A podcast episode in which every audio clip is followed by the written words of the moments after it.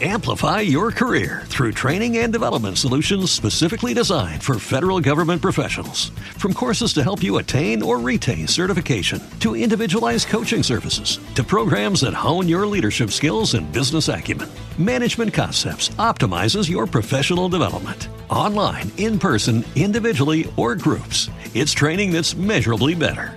Learn more at managementconcepts.com. That's managementconcepts.com. Okay, round two. Name something that's not boring. A laundry? Ooh, a book club. Computer solitaire, huh? Ah, oh, sorry, we were looking for Chumba Casino. That's right. ChumbaCasino.com has over 100 casino style games. Join today and play for free for your chance to redeem some serious prizes. ChumbaCasino.com. No purchase necessary. Full prohibited by law. 18 plus terms and conditions apply. See website for details.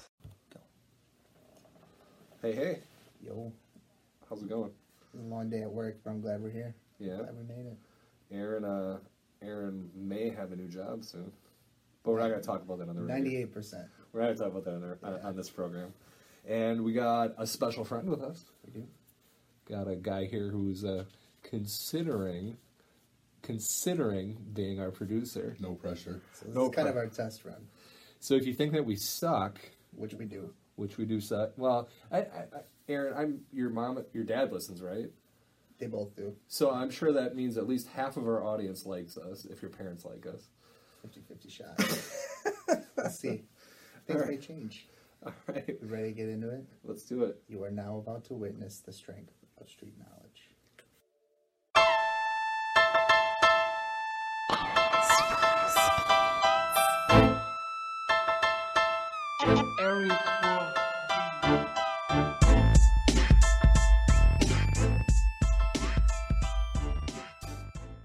Hello, hello. Welcome from live from well, not live because we pre-record this, but from the sunny Appleton, Wisconsin. It is February. 20. It's actually true this time, by the way. Yeah, we had 40 a, degrees. We had a hot spell. It's uh, it's like 40, 45 degrees outside. T-shirt and shorts. That's right. Bring it on. so, my name is James Dorn, and with me, as always, is my partner in crime, the man who built this city on rock and roll, the guy who's always dancing on the ceiling. Oh, what a feeling, Aaron Rohde. I don't dance. That's that's a lie. I don't dance. All right, so we got a couple things we're going to do for you guys today, including our first reviews of the the records that Aaron and I uh, gave to each other last week. But first, let's get into some news. So, what's happening, Aaron? Uh, two big things happened uh, recently in the world of music. Well, probably more than two, but well, these are the ones we're going to two that we're going to highlight tonight. Um, the big one that I woke up to this morning at 4:30, uh, Daft Punk broke up after 28 years, I believe. Um, recently, James actually just picked up a Daft Punk album and uh, Random Access Memories, which they were working on around the time they were uh, doing the Tron Legacy soundtrack. Which, if you haven't seen Tron Legacy, that's a really wonderful movie with an amazing soundtrack. And it's one of their more recently well-known albums, at least uh, for my generation. That's really the only Daft Punk album we yeah, had a, had a big hit on it. Yeah. Uh, Brian here went to film school. You liked Tron Legacy, right? Uh, the only redeeming quality is the soundtrack. you didn't like all the CGI of Jeff, Jeff Bridges? I mean, that whole de aging thing really messes with my head. It does. It was, it was that Benjamin Button was the first time somebody had really did something like that, right? I mean, if you want to drink a lot and watch that movie, it'll really freak you out. That's true. I'm down for that. So when uh, I was driving over here to Aaron's house with Brian, we were talking about Daft Punk breaking up, actually, and you had said that you read, you know, it was an awesome suggestion that of what these guys should have did. Oh, it was a social media post. It was. Uh, it was a joke, but I thought still thought it was ingenious to uh, almost mimic or duplicate the Dread Pirate Roberts and just pass the helmets down to the next generation of EDM artists. It would have been amazing because nobody sees your face anyway, and you would have never even known. Right, could have kept the same name. This day and age, to really truthfully not have any idea what these guys look like, that's wild. It'd have been really cool if he passed it down to Marshmello, and Marshmello went away from his little helmet thing and, and went into the robot helmet. And what was it? Cool. I mean, who was the other? Was it uh, was it deadmau5? Dead Mouse. so. deadmau5 had a big head, Yeah. like too. Yeah, I did. Yeah, we could. There you go. What was That's it? that's our analysis of EDM music right there. The extent of the entire world of it. the uh, the other big news piece is uh, Taylor Swift is working on re-recording all of her old music. Well, maybe not all of it, but at least some of it. She uh, she released the re-recording of Love Story on February twelfth.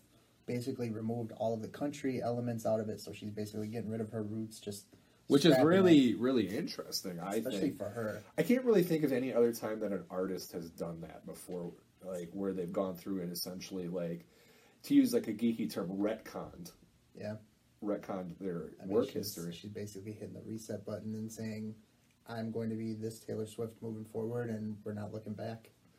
Now, I did recently pick up a copy of Taylor Swift's Red album. Oh, I wish you wouldn't have told me that. well, so much about that just well, just doesn't sit well. well, let me tell you why. Because my favorite, I- I my favorite, because of Chelsea. my favorite artist, Butch Walker, actually produced a couple songs on that. That's fair, I suppose. and he he is my boy. And there's some good, there's some decent songs on there. You but know, go ahead. I don't judge anybody's music. That's right. That's the whole tenet of our podcast. We don't judge how other people collect. It's your with collection. the exception of Taylor Swift. Because you got a thing for Taylor Swift and you're too ashamed to admit it. That's... No, I don't like blondes. All right, all right. So anyway. I, um, I did listen to that song, um, "Love Story." I heard it on the radio, um, and I don't think she quite hit all the same notes that she did on the original version. It's apparent that this was a more modern take on it. Yeah. But I was never really like a big fan of like modern country music. So when Taylor Swift was first hitting it big and she was recording all these songs and she was super popular, I was kind of anti Taylor Swift Well, at that point. it- so I like I like this new version. I just feel like Love Story is kind of one of those things. Like it just, it sounds like a country song when you throw the lyrics out there.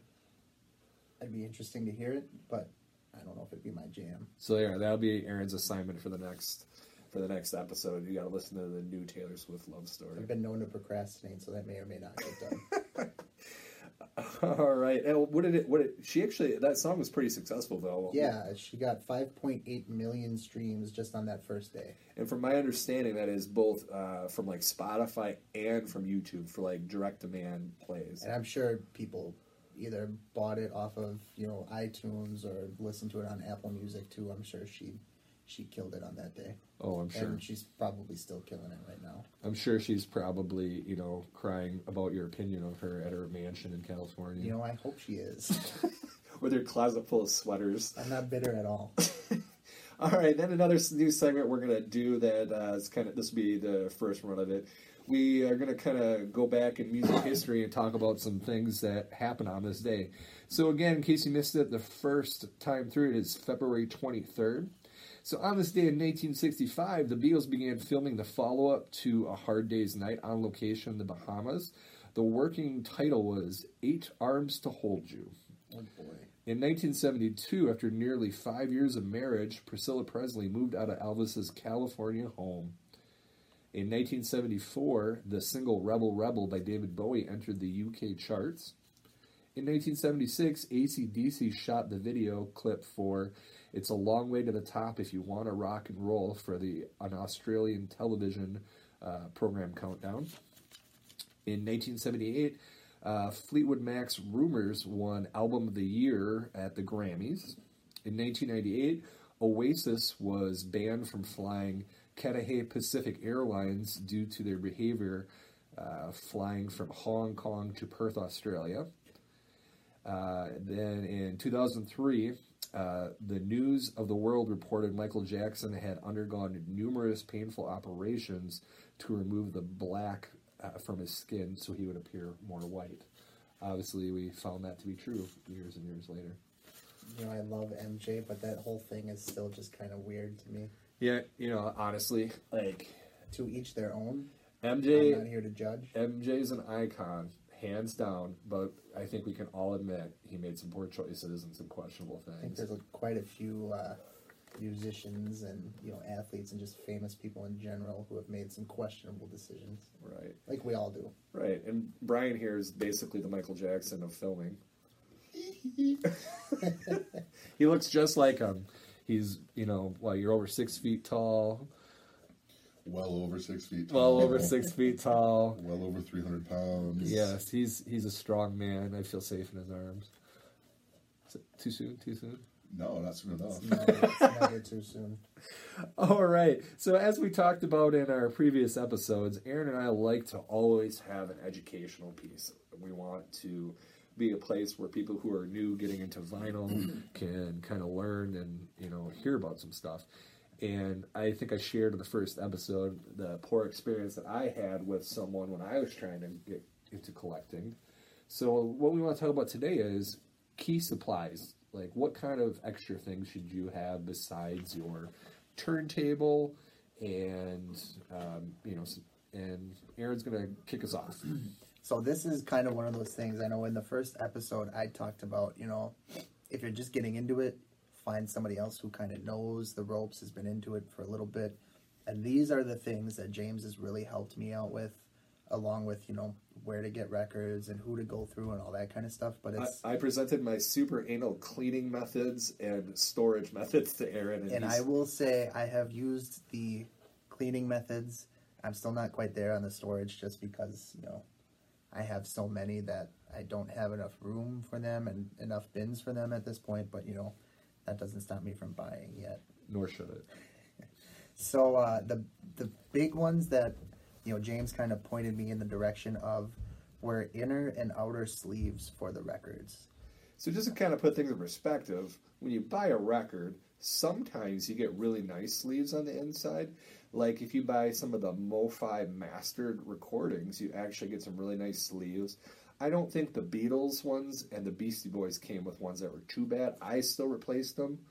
Um, I don't even remember what my Paul's Boutique one came with, but I I also replaced it. Yeah, sometimes they come with really crappy paper ones. If you get a crappy paper one and you're not careful, it can easily scratch your record. I'm not gonna lie, if I open up a record and it has a paper sleeve, I kind of hate it. It drives me crazy. Yeah, so the only ones I keep are the ones that have stuff printed on them. I don't use them, but I put them. I have a spot up in my closet with a big stack of the inner sleeves. You know, and we recently went to uh, an antique store where they actually tucked the the quote unquote cool sleeves like behind the record uh, in the in the outer sleeve, and I've kind of started to do that. That way, I know you know which sleeve goes with which album. I tried doing that and I got annoyed because I every time I would take my record out to listen to it, it was really hard for me to get the record back into the uh, the external sleeve. Yeah, I can see that. Right, so I went back to piling them up upstairs in my closet randomly. So those are the the big two. Some of them help prevent molding of um, you know the the paper, the cardboard of the um, the sleeve that the record actually fits into. Right. So of the, the really nice ones are going to be like rice paper because that decreases the likelihood of scratching and mold, et cetera, et cetera. And that's what James and I both use. Right. We specifically use the MoFi the MoFi brand, which even says right on the right on it it says anti-scratch, um, anti-moisture. And then what he was talking about is getting like an external paper uh, or sort of external clear plastic sleeve that you slide it into, and this will protect the outside of your record. And if you're someone like me who likes to keep things really clean and looking nice and take care of your stuff, like to me that was a must. Yep. And one of my friends, uh, his name's Steve, he was the one that turned me on to getting those because I thought it didn't even cross my mind until he brought it up. And they do come in a couple different millimeters. Honestly, if you're not super rough with your stuff, the thickness really doesn't matter. And if you're like me and buy a bunch of box sets, you know they don't really fit in the thinner ones. They do have oversized ones. Yeah, I, I've kind of gotten out of hand with some of the box sets recently, but you know it's totally worth it. Like your Hamilton. my Hamilton. I got a Kanye one and uh, a Linkin Park Hybrid Theory since that was the first album I ever bought uh, on CD. I bought the 20th anniversary uh, box set of it, which is amazing and was worth every dollar I spent on it. So what? Uh, what? What else you thinking? What else is a good buy? Um, I bought a cleaning kit as well. So what this came with was a velvet brush for the records.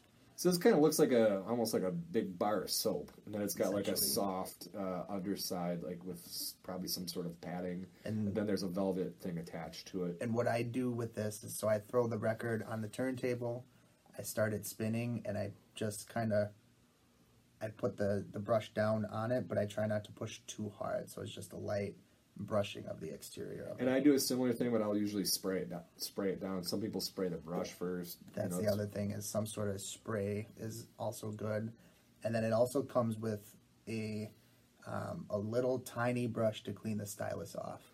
After a while, uh, spinning different records, especially if you're getting used records, um, some dust can settle in the grooves of the record when it spins. That can collect on the stylus and affect some of the sound quality. So So we always recommend cleaning in between playing, um, and then making sure you let your record properly dry before you put it back in the sleeve. Yep, yep.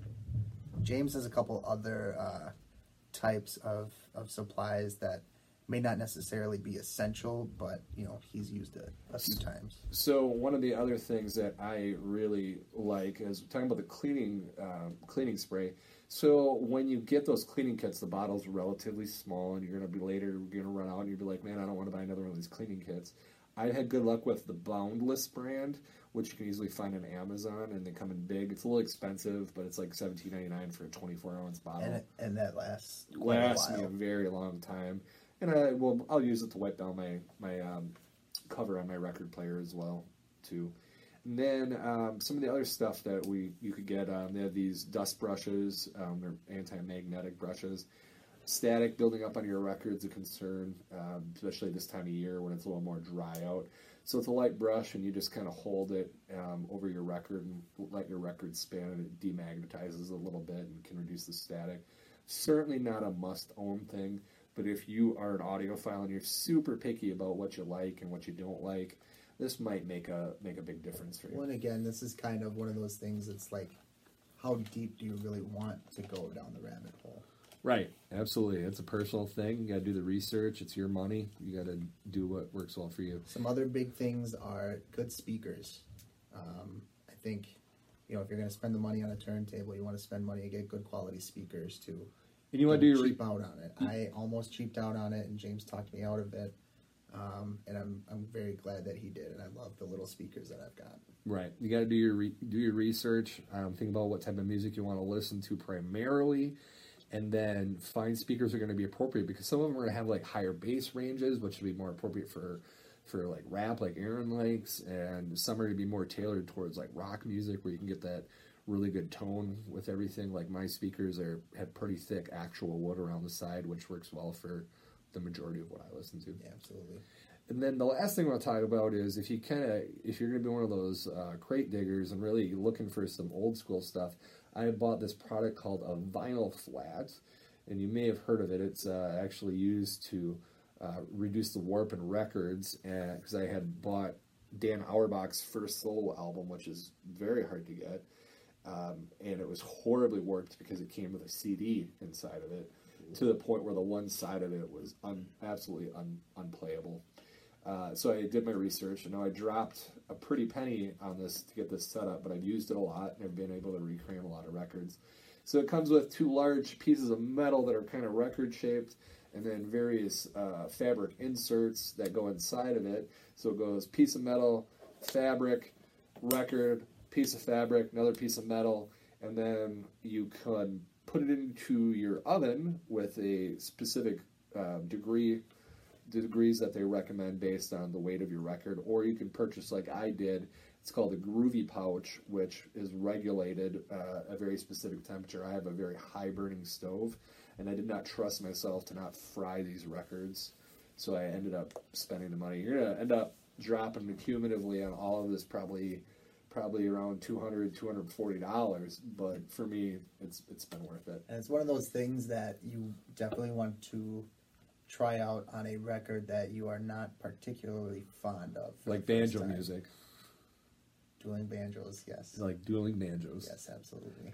Or some wham if that's your thing, you know. No, I just, careless whisper. I'm gonna care, sing careless whisper to you as soon as this recording's over. Please don't. um, the other, the last kind of big thing, and it, I mean, for some people it may be obvious, is just some type of storage for your records. That's a good point. Um, I have a wooden crate right now, and then I just kind of have a bunch laying all over the basement at this point. Um, but I'm working on getting more storage for some of these. I know James has a, the same wooden crates that I have actually, um, and then like milk crate kinds of things. Yeah. Um, a lot of people use Kallax shelves. Kallax, uh, it's a uh, series of shelving systems that you can get at IKEA. Very common with record collectors. You could probably use a bookshelf if there's enough space in between um, each shelf, but you know, You guys probably know this, but it's important. You got to you got to try to stand them up. You don't want to leave them flat for an extended period of time. And temperatures and temperature is important. yeah. So, just a few things. I'm sure we're missing some other things, but you know, if you're just getting started, those are some things to kind of look at. Sounds good. So you want to uh, get into the going blind, going in blind? Yeah, this is my favorite part for sure. Do you want to do your review first? yeah, we can do mine first. So, So, uh, what record did I put in your hot little so- hands last episode? James got for me uh, T Rex's The Slider. Um, so I love all types of music. I'm open to anything. That's good because when I got him tonight, he needs to be open minded. I would say, and James agreed with this, and this is part of the reason why he got this album for me is that 60s and 70s is kind of a lost era for me. It's not something that I know a whole lot about. I respect the music of that time. I just don't know a ton of it. I know like the big names, you know, like the Beatles, the Beach Boys, that kind of stuff. But outside of that, I don't know a ton of it. What if I told you the Beach Boys had other songs besides Kokomo? Oh, I know that. I know that. I my dad was a big Beach Boys guy, so he he kind of got us into all that stuff. But that's a big hole for me in uh, musical knowledge, and this kind of was a was meant to almost bridge that gap. Um, so I went into this. The only advice James gave me was pay attention to the lyrics as well as the accompanying music, and I'm very glad that he did that because he was right. So a little bit about the album. It was uh, released in 1972 uh, by Marc Bolan and his band called T Rex. That's Um, T. Dot Rex. yeah, they did go under the name Tyrannosaurus Rex for their first two albums, I believe, from what I Correct. could see. Um, so, with all that being said, I did quickly realize, you know, the first song, the second song, that James was absolutely right. The music feels very upbeat, very happy, but the lyrics have a very dark and ominous undertone you don't necessarily hear it initially, but if you go into it, you know, with that advice, you can definitely pick up on it. The record sleeve that it came with actually had the lyrics on the back side of it, so that was really nice. I could follow along, so that helped out a lot. Um, this was most apparent to me on the first song on the second side, which is the title song, "The Slider." Um, so in the chorus of this song, he he repeats himself that he keeps sliding. So this could be mentally, physically, or or whatever. But you can definitely feel some pain in that song for sure. Um, the instrumental for that song, however, was actually really catchy and and had a very upbeat feel to it, which I was digging. But you know, when you break it down, it's not exactly the case. Um, so when I first look at the album before spinning it, the first thing I realized was, you know, the vinyl was clear, which James told me beforehand. And I'm big into the colored vinyl, the clear vinyl, all that kind of stuff. So, so that was a big, uh, big attractor to me. The second thing was I looked at the cover notes, and I don't know why I decided to look at this, but the name caught my eye. So Ringo Starr is actually credited for taking the uh, album cover pictures. I dug into it a little bit more, and And were- is actually something I didn't know. I dug into it, and apparently Ringo was helping the group film a documentary at the time, and just happened to take the pictures. And I, I think he has a pot on his head or a, a tea kettle or think, something like I believe that. it's a cooking pot. Yeah, which is kind of weird. It almost looks like a, a German army helmet from the picture, but Like a pith helmet. yeah, yeah, it was kind of cool. Um, the other thing that I loved about this album, it's got a very good mixture of different guitar styles. There's a lot of acoustic guitars. There's a lot of electric guitars, which I'm a big fan of. I also love the acoustic stuff, but you could tell that this guitar player knew what he was doing, and he was very good. He's very melodic. Yes, for sure. Um, the first few songs are mostly acoustic. As you go later and deeper into the album, you get the hard electric guitars. which is what he's more known for. Um, the album also had a very good flow from one song to the other. And James and I have had this discussion in the past where, for an album to be considered a great album, yes, it has to have good songs on it, but I think both of us agree that it has to have that good flow from one song to the other and not just feel like a bunch of singles were thrown onto it. Um, the first side, as the first side of the album went on, I kept thinking to myself, when is that good guitar solo going to come? And, you know, by the time I got myself thinking that, and then I got back to the music, I was 30, 45 seconds deep into that guitar solo. So it showed up on the last song uh, of the first side called Buick Mackane, and it was an awesome solo. It's one of those where you kind of you kind of get lost lost in it, and you don't realize you're in it until you kind of snap out of it. Yeah, he kind of preceded a lot of like what we would call rock gods. Like he kind of laid the groundwork for it. Yeah. And you know, especially Electric Warrior, which this album I gave you is a follow up to Electric Warrior. Um, a lot of people like Kiss and so on credit him as one of their inspirations. And I could totally see that. He's very glam- glamorous as well. Yeah. So that the one thing I loved about that solo was it didn't feel like it was too long or excessive. It was, you know, it was very energetic.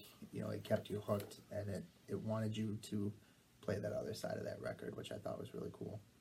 Some other things I liked about the album was the use of other string instruments in the production of the album. I started my musical journey playing the violin in elementary school, so I'm kind of a sucker for some of those string instruments. I didn't know that. I thought that was really cool. Um, you could definitely tell that the album is very well put together production wise too, which I enjoyed. Um, you know, I could I could tell that he was a great guitar player, but he also didn't come off as too showboaty, which I also like. Some people try too hard on their albums to play and show that they're the best, and I It was very late seventies into the eighties. yeah, I feel like that's very corny, and I'm not a huge fan of that. Um, overall, I really enjoyed the album. Again, like I said, it's not a generation of music that I'm super comfortable with and knowledgeable about, but it was very good exposure for me. Um, I could definitely see a kind of bridge between the 60s rock music into like the glam rock music and the hair bands in the 80s with, you know, this album. Yeah, he wore like feather boas and stuff. Yeah, for sure. Um, so, you know, this probably isn't something that I would have bought for myself, but I will definitely be hanging on to this album, and uh, it's definitely going to go into the regular rotation. Nice. Oh, I will say, the one thing that I was not a huge fan about uh, of it was it had a slower tempo overall, and I like the very upbeat, you know, poppy kind of music, ex- with the exception of my gangster rap side, which doesn't come out too often, and not too many people get to see that. But I, I think your gangster rap side. That's where you live. yeah, unfortunately, Well, I'm glad you liked it. I'm glad you liked it. All right, so on to my review. So, Aaron presented me with a copy of. I'm sorry, apparently I, I didn't write the name down here. It was Aloe Blacc's. It was All Thi- Love all, Everything. All love everything. I think I got it down here a little lower. So Egbert Nathaniel Dawkins the third. see, I actually didn't know his real name. I didn't either. It's a, it's a, it's a very. Uh, it sounds almost English to me. It does. It does. I could get that vibe from him too. All right. Uh, known by his stage name as Aloe Blacc, is an American singer, songwriter, and musician hailing from Laguna Hills, California. He's been active since 1995 with one child. In his library, he has recorded five EPs, 47 singles, and five studio albums. This includes his 2015 release "Lift Your Spirit," which was nominated for the best R&B album. which I think is his most well-known album so far. That's what I. That's kind of what I was getting. Like whenever I was reading about him, it kind of linked back to that, and it was always mentioning that. Uh, he's also been featured in the kids program Beat Bugs as Boris the Singing Frog, and he made an appearance on episode seven of season twenty-five of The Bachelor. So now think about this for a second. We got twenty-five seasons of The Bachelor, but just one season of Firefly. Just think about that for a second. Let that The think. Bachelor's still going. I hate it. I hate it. I hate it. I actually, my wife was watching this episode of The Bachelor, and I was like, "Eh, "There's Alan Black. There's Alan Black." I did appreciate that picture. I Yeah, did. and I sent Aaron a picture immediately. Uh, so my thoughts. Again, like Aaron and I have said several times, music's a personal experience. So let me tell you what I look for. First is the tone of the music. I almost always gravitate towards positive music. I listen to music to distress and feel good. Second is the message and what the artist is trying to tell me. Third is vocal styling. I'm pretty open minded in this area. I just generally don't like screaming. I need to be able to understand what the person's saying. And last of all is the composition of the music. Kind of looking for how things all kind of come together. All right, so let's dive in. So, from the moment I started this album up, I noticed it was positive. Even the slow songs had a positive undertone. A great example of this is track seven, I Do. I walked away from this a piano heavy song riddled with loss, but I had somehow a feeling of hope. Like this loss was meant to, uh, meant a lot of self realization on his part. Uh, many of his songs dealt with uh, love of family, marriage, parenting, and overcoming opposition. I would say with a slight Christian undertone. I don't want to put you off when I say Christian undertone. He doesn't hit you over the head with it. I think it's just part of who he is, and he isn't going to hide that, nor should he. Uh, vocal styling uh, definitely has hints and undertones from soul singers of the past, like Al Green and Sam Cooke. I would say he still manages a decidedly modern tone and somehow keeps it, you know, his own. I would even give him credit as saying he does well with the folk influence track number nine, Hold Tight, and the Cuban influence track number six, Glory Days. If I had to find one criticism for the album, I would say it's the composition of the music.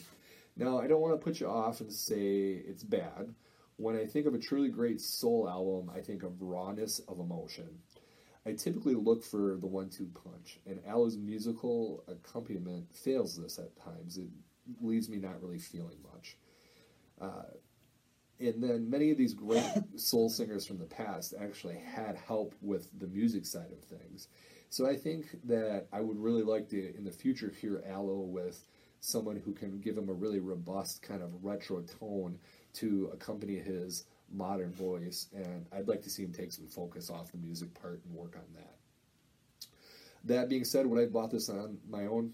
I probably wouldn't have. Do I like it? Yes, definitely. The message and what he is going for is something I truly appreciate. So for that reason, Aloe Blacc's all love everything has found a permanent home in my collection, and I will definitely consider buying his albums in the future, and will follow him on Spotify. You know, and I kind of figured that, you know, this may not be James's favorite album, but you know, as far as modern music is uh, concerned, I definitely felt like you would you would vibe with him. Right, and I do, and I don't listen to a ton of modern music, um, and what I do listen to, I would kind of say it's a lot of more like southern dirty rock kind of blue, heavily blues influence. Yeah. So, all right. Do you want to go right into the next records, or do you want to talk about what you bought from Armando? Ooh, that's a hard one. You know, I just opened Armando's package. Let's talk about that. All right. So, a little preference with that. So again, the Second Chance Vinyl group that Aaron and I belong to, and our favorite man in the world, Armando Cardosa. I'm gonna. Great man. I don't man. feel bad if I mispronounce his last name because he frequently mispronounces Aaron's. Every time. Every time. Call It's it- not just him, to be Uh, fair. everybody does that. It's- So I um, I bid the last two weeks, and I got uh, two. I got two weeks worth of stuff coming, but uh, he knew that I was going to be buying something for sure from him, so he waited to send mine. So I did not get anything since our last broadcast, but very shortly, Chelsea, if you're listening, earmuffs. I'm going to be getting uh, at least 11 albums from him, and uh, between those two weeks. Let's just say during not this past Sunday's auction, but the week before, the words James, are you addicted to records came out of Armando's mouth at one point during the auction. Yes. Which which was amazing. He called me out. He called me out, and then he interacted with my wife, Oh, it was fantastic. and he even offered to have a code name for me. And I will say, Melissa was listening at the time, and she said, Melissa's Aaron's girlfriend. and she said yes, and Aaron is too, which kind of hurt a little bit, but it's not wrong. It's not wrong. It's not wrong. So what, what do you got, buddy? So I got my stack today. Got home from work, saw it on the table. I got too excited to uh, wait for James to get over, so I opened it. My bad. Um, so the first album I got, I was very excited about this one. Actually ordered it from Target uh, two days before buying this copy of it, and uh, I actually got permission from the girlfriend to buy this version instead. Um, so to preface that, Target had a buy two get one free deal. This was the free album that I got, so I feel plain, less, plain old black version of it. I feel less bad about getting this album as well. It is NWA's Straight Outta Compton. Hope you all caught the reference at the beginning of the episode. If not, I feel sorry for you. Go listen to it right now. Um, it is on limited edition red vinyl. 2019 uh, reissue, still sealed. He actually sent an outer sleeve with the still sealed record, which is kind of amazing as well. It's going to look great on the red table. Probably will be the first one of this group that I listen to. Yeah. So I've got It's a that. classic. James will be getting my free copy that I have showing up, which is supposed to be here on Friday. Sounds good. Um, this is an album that James and I both got. Um, Armando had uh, a slew of these records available. It is a Foo Fighters album. It's their debut album. I actually don't know the name of the album. Was it just called Foo Fighters? I, I, think gotta it's be honest with you, I can't. Yeah, it's just called Foo Fighters. It's the one that's got the kind of Buck Rogers ray gun on the front. It looks like uh, Luke Skywalker's laser gun as well. Buck Rogers was before I, I Luke will admit Skywalker. I don't know who Buck Rogers is. Brian knows who Buck I Rogers is. He's a probably film just guy. aged myself a lot there compared to James as well, but You are basically a fetus. yeah, basically. um, I picked up a Portland album. So Armando is from the Portland area, uh, Hillsboro. Hillsboro. So this has a lot of local bands to Oregon. It's a punk rock album. It was like seven bucks. I figured, you know, I like music. I like punk music. These are probably bands you'd never Let's hear. try it out. Yeah, exactly. So, and I'm sure their music is very good. So I'm excited to try that. I love the uh, back cover of this. Some It looks skulls, very uh, Blink 182 ish to me. skulls and trash cans. Yeah. So I'm excited about that one. This one I had no idea who this group even is. I heard Armando say the words electronic funk music in 1981, and I said, I'm going to bid on that. He got on that before me because I was going to bid on it. And I knew he was going to bid on it too. Um, it is General Hospital, H O S P I uh, hyphen T A L E. It's called Afternoon Delights. I know nothing about it. Tried to find it on Spotify the other day. I could not find it on Spotify. Brian, do you like Afternoon Delights? Love them. Uh, I did find it on YouTube. I sent James a uh, little snippet of it. I'm excited for this one just because. And then in the middle of the auction, uh, Armando kind of called me out and he goes, "Aaron, do you like rap music?" And no, no, Aaron's like, nah, like those who know me know that I like rap music. He sent me a Lil Jon and the East Side Boyz. What you gonna do? Um, I don't know anything about the album. Actually, I may have had this CD back in the day. Truthfully, it looks like it's an EP. It's got six songs on it. He said it was slightly warped, but he did play test it. Um, so this was my filler. I was going to pay him for it. We were talking about how much I was going to pay him for it. Then he kind of abruptly cut the conversation off, and, Like he does. and it showed up today, which I should have assumed it was going to. Right, so that, that, that record will more than likely be taking a ride in the vinyl flat. Oh, for sure. um, we also made a trip to Exco last week. On That's our local uh, mom and pop shop. There's about three of them in the area. The exclusive company. Their slogan is "Say it with me." The exclusive company. So we went there after my job interview. Uh, that went well, and I picked up a an al- a Kanye West album. It's the only Kanye album that I told James I would ever buy, and it was the first time I saw it. So I picked it up. It's my dark, beautiful, twisted fantasy. He said to me, he goes, "How many times How have I many said that I was going to buy this album?" So I had to. I couldn't let it. I couldn't Yeah. let it lay there. What else did I get? I got quite the stack. I got uh, Paul's Boutique by the Beastie Boys. I've been looking for some Beastie Boys for a long time. It's Yeah, on- and he asked me which one, and I'm like, "That's the one." I got it on purple vinyl, which I did not try to, but that was what they had. I will not complain about it. Um, I got Run DMC's King of Rock, which I just spun the other night, and it was awesome. I think that's it. Nice. I think. Uh, There's, well, there's too many to keep. well, hold on. I don't want to. I don't want to spoil my thoughts. We'll wait until the next episode. We're running talk out about. of. We're almost running out of time. I don't want to think James can cover eleven albums and what we got left. No, no, no. James can't. All right, so let's move on to our records for the going blind, going in blind segment, and this is where I present Aaron an album. He, I tell you the artist, the year, and then Aaron will give you the his initial impression on it, and then So let's preface this. The first time we did this, I think we both went very safe for each other. I would say. I would Uh, agree. tried to fill in some gaps for one another, and we've been talking for the past few days about what we may or may not be getting for each other, and I think neither of us went very safe for this one. Oh, I definitely didn't go safe. I definitely, definitely didn't go safe. I will say with the artist choice, I kind of went slightly conservative, Yeah. but the album not so much. I mean, bottom line, I tried to get you something I thought you'd like. Right? But I also, yeah, we're I- not trying to buy quote unquote crap for each other. right. I would never intentionally buy you something I thought you wouldn't like. The only thing I would buy for you is ICP, because you've told me not to. That's I hate ICP. I hate ICP. All right, so this first record that I'm well, not your first, your second record, uh, is published in 2019 on Sub Pop Records.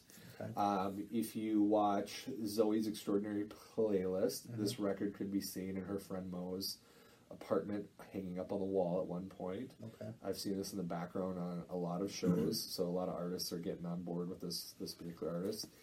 This is Orville Peck's Pony.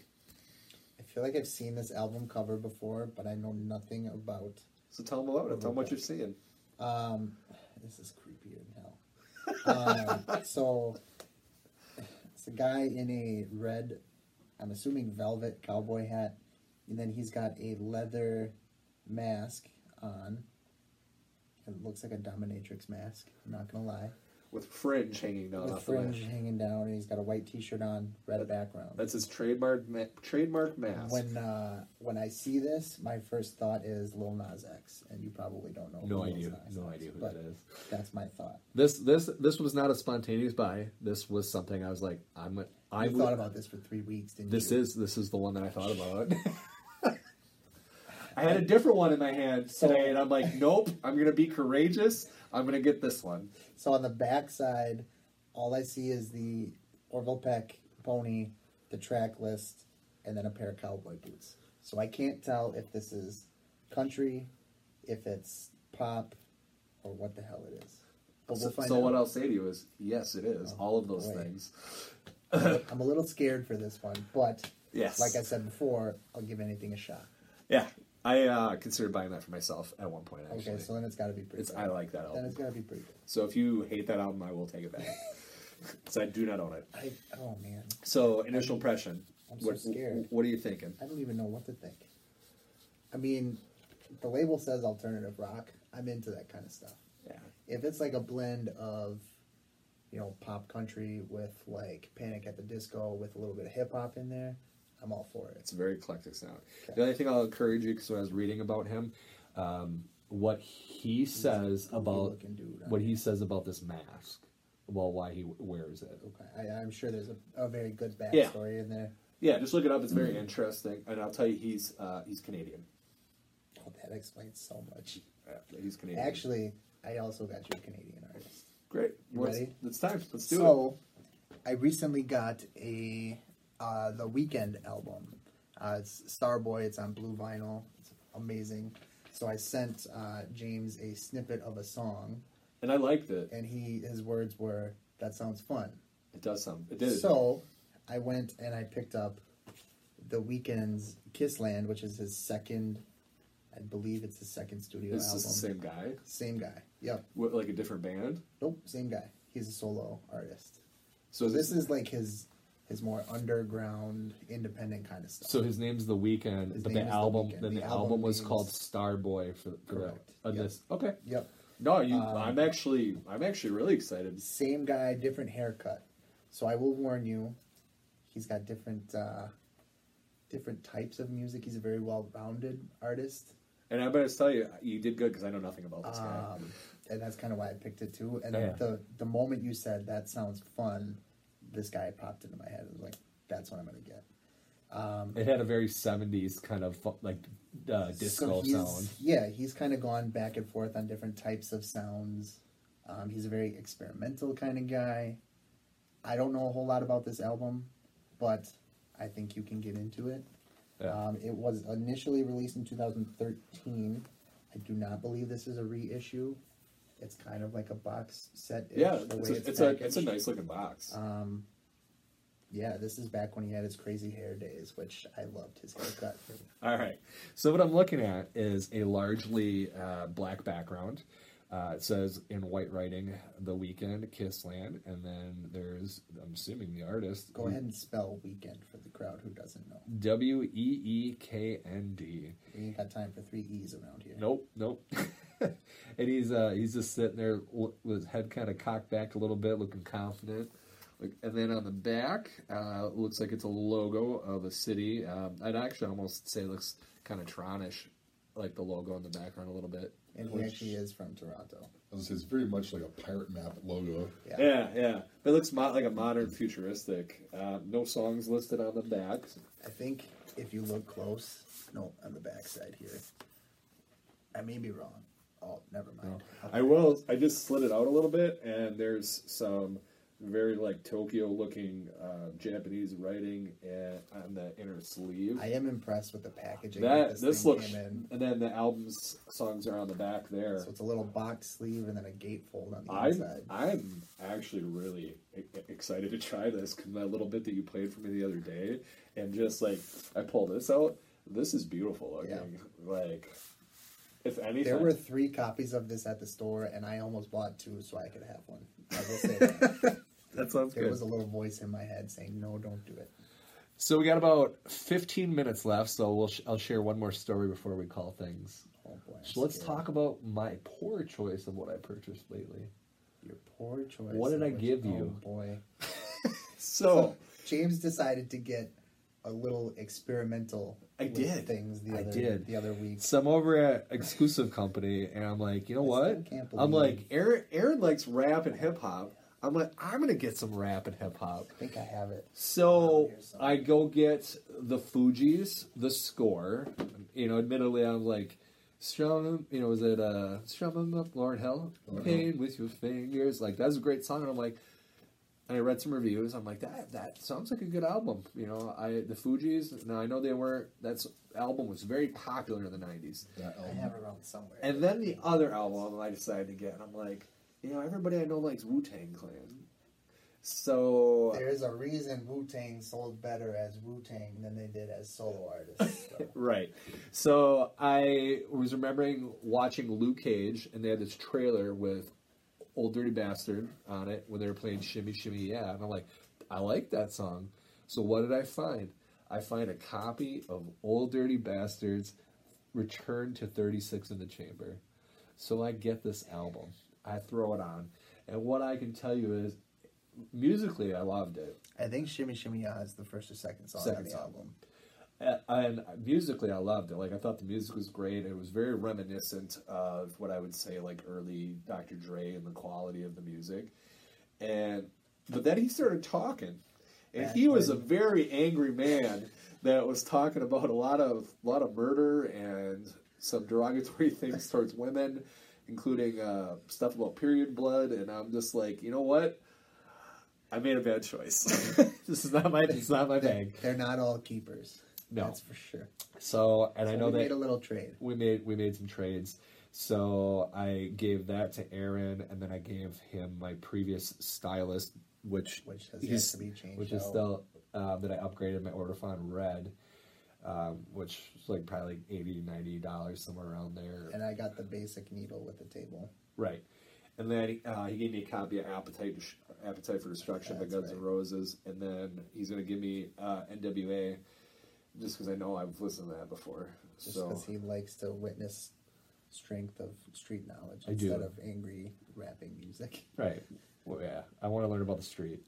so It's anyway, all about the street. moral moral of the story is sometimes you buy stuff that you shouldn't. Yeah, but that's okay. It's an experiment. It's an experiment. There's always people you can trade with. You can always go and sell it at, you know, he could go sell it back at the record store. He won't get what he paid for it, but No, it was a double album. but you know, I did like the Fugees. Like the it's score. I kept the score. we're we're trying to get James into more of the hip hoppy stuff. Right. Right. Which I need that. I need that. We all need a little bit of hip hop in our life. Right. All right, so just uh, kind of wrap things up here. Just a reminder, we do have a, a Twitter page. It is One More Record Podcast. Feel free to message us on there if there's anything you like, dislike, or if we said something completely wrong, we'll definitely apologize. Yeah, feel free to uh, tweet at us. We have a uh, Gmail account as well. You can go ahead and email us on that. It's uh, just one more record at Uh, gmail.com. I don't believe it's just. I think it's One More Record One More pod, Record. One More Record Podcast at gmail.com. something like that. You can find us. um, you know, if if this becomes you know a bigger and bigger thing in the future, we can work on getting uh, on Apple Podcasts and Spotify podcasts and all that kind of stuff. Yeah, we're, We're both just kinda we're both just out. very busy with work, and we're just trying to see how this is going to fit in. Um, we are going to be meeting up together again to do more episodes. We're just making sure that we're going to stick with it before we drop the money to get on the big the big services. For sure. All right, everybody. Have a good night. And remember, There's always more vinyl. Amplify your career through training and development solutions specifically designed for federal government professionals. From courses to help you attain or retain certification, to individualized coaching services, to programs that hone your leadership skills and business acumen, Management Concepts optimizes your professional development. Online, in person, individually, or groups, it's training that's measurably better. Learn more at managementconcepts.com. That's managementconcepts.com. It is Ryan here, and I have a question for you. What do you do when you win? Like, are you a fist pumper? A woohooer, a hand clapper, a high fiver. I kind of like the high five, but if you want to hone in on those winning moves, check out Chumba Casino. At ChumbaCasino.com, choose from hundreds of social casino style games for your chance to redeem serious cash prizes. There are new game releases weekly, plus free daily bonuses. So don't wait. Start having the most fun ever at ChumbaCasino.com. No purchase necessary. Group. Void were prohibited by law. See terms and conditions. 18 plus.